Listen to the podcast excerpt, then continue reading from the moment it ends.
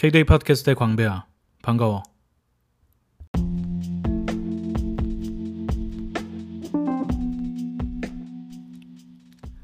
우리가 오래 살아온 공간에는 상처가 있어요. 라고 하는 얘기를 얼마 전에 티비에서 문득 들었어. 그런데 그 얘기가 음, 많이 기억에 남더라고. 어, 이 얘기가 어디서 나왔냐면 그 티비엔 방송사에서 하고 있는 알쓸신잡쓰리라는 쇼에서 소설 쓰는 김명아 씨가 어, 어떤 설명을 하다가 어디서 인용한 얘기를 해. 그 말이 나왔던 맥락은 음, 우리가 왜 호캉스를 가냐? 그 호캉스, 호텔에서 하는 바캉스를 줄여서 호캉스라고 부르지. 그런 얘기를 하는 과정에서 이런 어, 문구를 인용한 건데, 호텔에 가서 굳이 가서 쉬고 멀리 가는 게 아니라 가서 뭐 다른 활동을 하는 것도 아니고 그냥 어, 숙박을 위한 그런 시설에 가서 사람들이 휴식을 하는 이유가 뭘까라는 생각을 해보면, 호텔에 들어가면은 일상에 근심이 없다는 거지. 그런데 우리는 집에서 쉰다고 생각하면 집은 가만히 있다가도 뭐 세탁기만 봐도 어, 저거 돌려야 되는데 뭐 설거지를 해야 되나 뭐 이런 근심이 있는데, 호텔에는 그런 근심이 없잖아.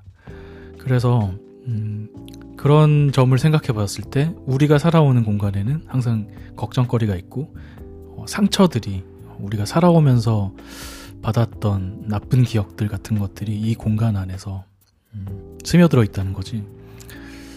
어, 이 말이 되게 좀 와닿더라고. 사실 나는 음, 개인적으로 호캉스라는 거를 되게 이해하지 못한 편이었거든. 어, 사람들이 도시에서 많이 스트레스 받고 쉬고 싶어 하고 뭐 이런 중요, 귀중한, 소중한 휴가 시간을 왜 굳이 딱 틀어박힌 갇힌 곳에서 굳이 보낼까, 이런 생각도 있었고, 자연을 즐기기에는 너무나 또 거리가 먼 곳이고 몸을 속박받는 데에서 오히려 더 속박되는 곳으로 왜 굳이 쉬러 갈까라는 생각을 하고 있었는데, 아, 이런 측면이 있겠구나라는 생각이 들더라고. 그러니까 일상에서 떠나서 아무 근심 없는 공간에 좀 어, 자기를 자신을 이제 편하게 이제 쉬도록 하는 거지. 호텔에 가면 근심은 없을 테니까, 그지?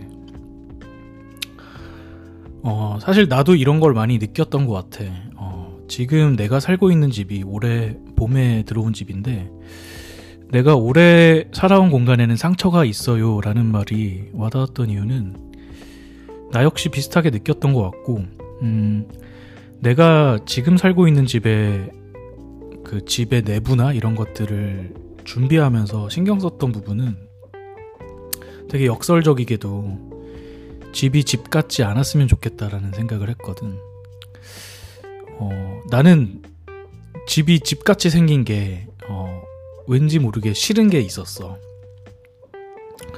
그러니까 집이라고 하면 의례 그냥 메타포가 정해져 있잖아. 어, 집에 있는 어떤 인테리어나 이런 것들이 뭐라 그러지? 클리셰처럼 어떤 문법이 정해져 있잖아. 예를 들면 집은 항상 벽지가 있어야 되고 몰딩이 있어야 되고 문은 다 똑같이 생겼고 문손잡이도 다 똑같이 생겼고 뭐 심지어 되게 작은 것들까지도, 예를 들면 전등도 다 똑같이 생겼고 뭐 전기 스위치 같은 것도 똑같이 생겼고, 난 이런 것들이 되게 좀 싫더라고. 그, 그게 싫었던 이유는 너무 일괄적인 해결화된 어떤 스타일 같은 게 싫었던 이유도 있었던 것 같고, 또 한편으로 이 말, 어, 우리가 오래 살아온 공간에는 상처가 있어요 라는 말을 곱씹어 보니까 내가 그동안 살아온 공간에 쌓였던 어떤 상처와 아, 안 좋은 기억들, 아픈 기억들 같은 것들이 그런 공간의 요소들에 스며들어서 음, 나를 어, 그런 요소들을 내가 또 그 요소 안에서 살게 되면 그런 아픈 기억들, 혹은 뭐 그게 대단히 심각한 게 아닐지라도 그런 거추장스러운 기억들, 상처들, 근심들, 이런 것들이 나한테 그대로 또 다가오는, 그대로 짊어지면서 사는 그런 느낌으로 살지 않을까라는 생각 때문에 무의식적으로 내가 좀 거부감이 있었던 것 같아. 그래서 나는 지금 집은 어떤 식이냐면, 우리 집은 바닥이 어, 신발을 신고 다녀도 되는 바닥이야. 그 에폭시 코팅을 해놨고 벽, 벽은 노출이야. 음, 콘크리트가 노출돼 있어. 그리고 방에는 문이 하나도 없어. 이런 집은 잘 없을 거야, 아마 사는 집 중에서는. 그래서 그런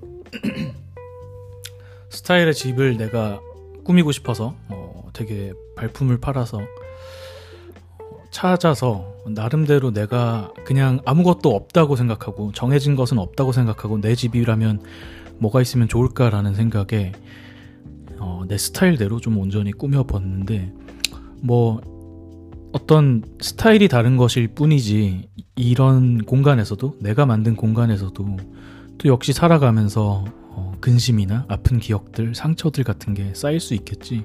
또 그러면 나는 이런 공간에 대해서도 어, 또 실증을 느끼고 어, 또 회피하려는 그런 생각이 들 수도 있을 것 같아.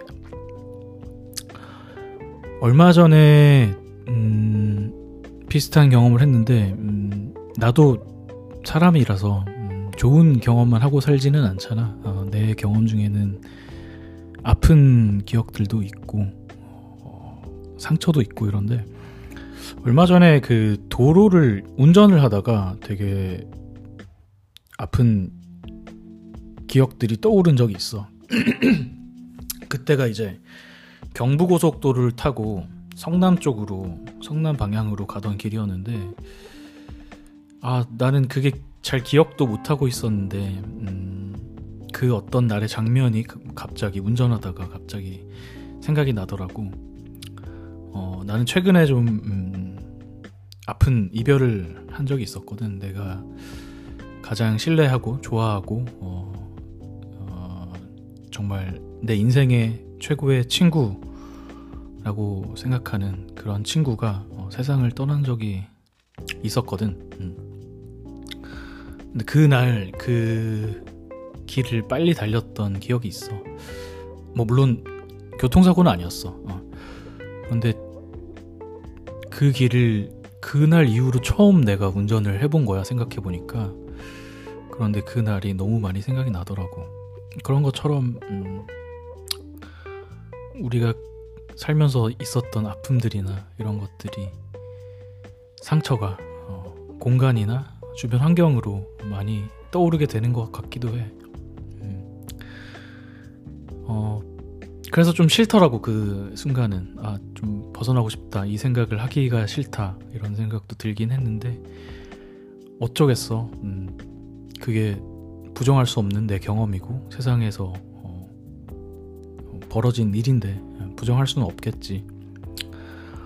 그 아까 내가 말했던 알쓸신잡에서 그런 얘기를 했잖아. 그 호캉스 얘기하면서 어, 새로운 공간에는 그런 어떤 상처가 없기 때문에, 근심거리가 없기 때문에 쉴 수 있는 좋은 리프레시가 된다, 이런 얘기도 있지만 또 한, 한편으로는 어, 이런 생각을 또 반대하는 측면도 있기도 하더라고. 예컨대 이런 상처가 있는 공간이 싫어서 집을 뭐 서점처럼 꾸미고 이런 유행도 있었는데, 그러면 안 된다라는 얘기도 있지.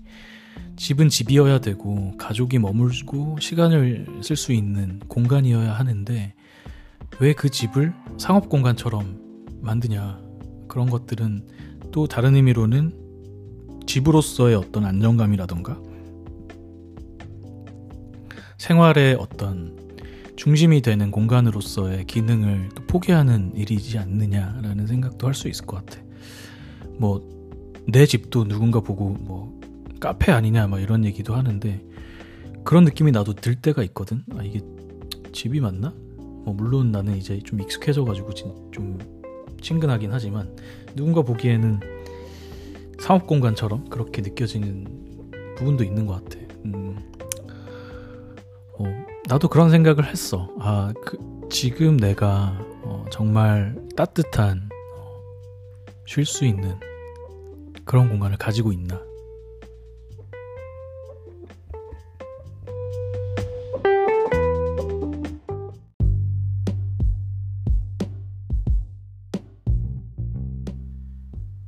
요즘에 디 오피스라는 미드를 보고 있어. 음, 미국의 티비 쇼지. 어, 지금은 어, 종료됐고 시즌 나인으로 종료가 된 건데 어, 많이 유명해서 거의 다 아마 이 쇼는 아, 들어봤거나 아마 본 적이 있거나 할 거야. 어, 나는 사실 이 쇼를 십 년 전쯤에 본 적이 있어. 어, 다 보지는 못했고 어, 몇 개, 몇 개의 시즌을 봤던 걸로 기억하는데 새로 보니까 또 너무 재밌더라고. 음, 정말 재밌어서 시즌 원을 시작했다가 지금 시즌 포 정도까지 와 있어. 정말 쉴 때 그냥 틀어놓고 가볍게 보기에도 굉장히 좋은 것 같아. 덕분에 나는 이제 그 이걸 보기 시작한 게 왓챠플레이를 쓰고 있는데 왓챠플레이에 시즌 원, 투가 올라와 있더라고. 그래서 별 생각 없이 봤다가 원, 투를 금방 다 본 거야. 근데 이거를 스트리밍하고 있는 데가 없는 거지. 나는 지금 넷플릭스랑 왓챠플레이를 이용하고 있는데 찾아보니까 아마존 프라임 비디오에서 이 전 시즌이 올라와 있더라고. 그래서 덕분에 아마존 프라임 비디오도 가입을 해서 쓰기 시작을 했어. 음, 프라임 비디오 잘 만들어져 있더라고. 음, 아무튼 근데 디 오피스라는 이 티비 쇼를 음, 장르는 시트콤이라고 할 수 있겠지? 십 년 전에도 봤는데 다시 보니까 다가오는 게 굉장히 또 새롭더라고. 물론 그 유머와 이런 것들이 재밌는 거는 예전이나 지금이나 언제 봐도 재밌다 이런 생각이 들어. 그래서 이거는 계속 봐도 재밌겠는데 계속 시즌 나인까지 다 보면 또 시즌 원부터 다시 봐야지 이런 생각이 들 정도로 사실 재밌거든. 그런데 그때 예전에 봤을 때랑 지금 봤을 때 좀 다르게 느껴졌던 거는 요즘에 보니까 이게 그렇게 그 재밌기도 하면서 한편으로 굉장히 슬프게 느껴지는 거야. 글쎄 슬프다는 표현이 맞을지는 잘 모르겠는데 어, 아픔이 많이 느껴지더라고. 어, 이 코미디를 시트콤이지. 그 이 코미디 쇼를 보면 전반적으로 아픔을 통해서 만들어낸 아픔 어떤 아픔을 가지고 에피소드를 만들어낼까 어떤 아픔을 가지고 장면들을 만들어낼까 이런 방식으로 모든 게 짜여진 쇼가 아닐까라는 생각이 들 정도로 굉장히 그 아픔에 집중하는 것처럼 느껴졌어. 예컨대 캐릭터들도 마찬가지인데 뭐, 뭐 주연으로 나오는 마이클 스캇, 스티브 카렐이 연기한 마이클 스캇 같은 경우는 어떤 따돌림을 당한 경험도 있었고 가족을 이루고 싶었지만 못 이뤄낸 이런 컴플렉스가 굉장히 심한 사람이고 예컨대 그 중에 건강해 보이는 짐 헬퍼트 같은 사람도 보면은 어떤 일상의 따분함을 못 이겨내고 성공하고 싶은 욕구는 있지만은 쉽게 벗어나지 못하는 그런 컴플렉스를 또 가지고 있고 펜 비즐리 같은 경우도 뭐 어떤 예술을 좋아하고 아트를 하고 싶어 하지만 현재는 그 회사 오피스에서 리셉셔니스트를 하는 정도에서 항상 뭔가 자기의 꿈이 이루어지지 못하는 갈증을 느끼고 있는 인물이고 그래서 이런 식으로 다 있는 거지. 그래서 우스꽝스러운 인물도 그렇고 그 와중에 조금이라도 건강해 보이는 인물도 그렇고 모두가 다 각자의 아픔들이 있고 그 아픔들이 비교적 숨겨져 있지 않고 되게 잘 드러나거든. 그리고 거기서 드러나는 하나하나의 에피소드가 보면 그 에피소드를 아 이거는 누구의 어떤 아픔을 가지고 풀어낸 스토리다 라는 거를 하나씩 다 지정할 수 있을 정도로 그렇게 짜여져 있다는 느낌을 받았어. 음, 이거 내가 한번 정리해봐도 괜찮겠다. 아무튼 다 그랬던 것 같아. 거기에 있는 토비라는 인물도 그렇고 엔젤라라는 인물 그리고 인기가 굉장히 많은 드와이트 슈루트 그리고 스탠리라는 사람도 그렇고 메르디스라는 여자 직원도 그렇고 뭐 이 사람은 알코올 중독이기도 하고 아 라이언 하워드라는 그 인턴 직원도 있는데 이 사람도 굉장히 불안해하는 그런 자신의 어떤 불안한 환경들 이런 거에 대해서 항상 음, 아픔을 느끼는 그런 캐릭터였던 것 같아. 사실 코미디가 되게 어, 삶에 있어서 어, 아픔을 기반으로 한다는 거는 새로운 건 아니겠지. 어떻게 보면 코미디의 기본적인 뼈대가 아닐까라는 생각도 들더라고. 근데 나는 이제 과거에 봤을 때는 디 오피스에서 뭐 스티브 카렐이 나와서 그 막 슬랩스틱하고 막 말을 웃기게 하고 이런 것만 많이 재밌게 봤던 것 같다는 생각이 드는 거야. 그 드와이트 슈루트 과장된 연기 이런 걸 되게 재밌게 봤던 기억이거든. 그런데 요즘에는 그런 장면들도 물론 재밌지만 그 아픔을 어떻게 표현해낼까 이런 것들이 과장돼서 표현되어졌을 때 우리는 더 극대화돼서 그 아픔에 대해서 느낄 수 있고, 또 그거를 그냥 나는 아파 같이 아프자 이런 게 아니라 되게 약간 거리를 두고 보는 방식이잖아. 웃음이라는 거를 끼워서. 그래서 좀 관조적으로 볼 수 있게끔 하는 그런 역할을 하는 게 코미디인 것 같아서 그런 점이 더 흥미롭고 재미있더라고. 그래서 그래서 더 애착이 가는 거지. 코미디의 캐릭터는 어, 왜냐면 내가 어떤 이야기를 들었을 때 나와는 그 뭐랄까 같이 공감할 수 있는 아픔이 없는 사람은 되게 좀 그 거리가 있게 느껴지잖아, 그지? 그래서 여기에 있는 인물들은 내가 가지고 있는 약점들을 하나씩 다 쪼개서 가진 것 같은 그런 모습을 하고 있으니까 그게 공감이 되고 나에 대해서 또 생각하게 되고, 뭐 예컨대 마이클 스캇 같은 경우는 가족에 대한 어떤 가족을 이루고 싶은 이런 욕망이 있는데 이루지 못하는 현실에서 굉장히 좀 과장되게 행동하고 이런 것들은 나도 보면서 굉장히 공감이 많이 됐거든. 나도 저렇게 어, 저런 생각을 할 때가 있지. 혹은 나도 저거는 무조, 물론 어, 극화돼 있지만 나도 그렇게 저 사람처럼 말도 안 되는 행동과 생각을 할 때가 분명히 있겠지라는 생각을 하면서 공감을 하면서 보게 되더라고. 그래서 뭐 별로 대단한 일은 아니지만 음, 코미디는 그래서 의미가 있는 것 같아. 살아가면서 일상에서 생기 일상에서 그 우리의 삶에 쌓여가는 아픔들을 조금 관조적인 태도로 웃음이라는 코드를 끼워서 볼 수 있게 되는, 코미디를 보고서 막 굉장한 좌절에 빠지진 않잖아. 막 심각해지진 않잖아. 그러니까 그런 가벼움을 가지고 아픔에 대해서 좀 더 자주 생각할 수 있게 되는 그런 역할을 하는 게 코미디이지 않을까라는 생각이 들었어. 최근에 뭐 아까 얘기했던 어, 우리가 살아온 공간에는 아픔이 있어요 어, 라는 얘기도 그렇고, 어, 최근에 디 오피스라는 코미디를 보면서 어, 우리 삶에는 저렇게 아픔들이 있지 라고 공감하면서 그런 생각들을 음, 최근에 조금 했던 것 같아. 어, 우리는 아픔을 가지고 살고 있고 그런 것들이 공간에서 나타나기도 하고 어, 누군가는 그거를 극대화시켜서 예술의 형태로 만들어서 보이기도 하구나. 그러면서 드는 생각은 아, 내 아픔이라는 거를 어, 좀 더 담백하게 마주하면서 생각하면서 살아야겠다 어, 이런 생각도 들었어.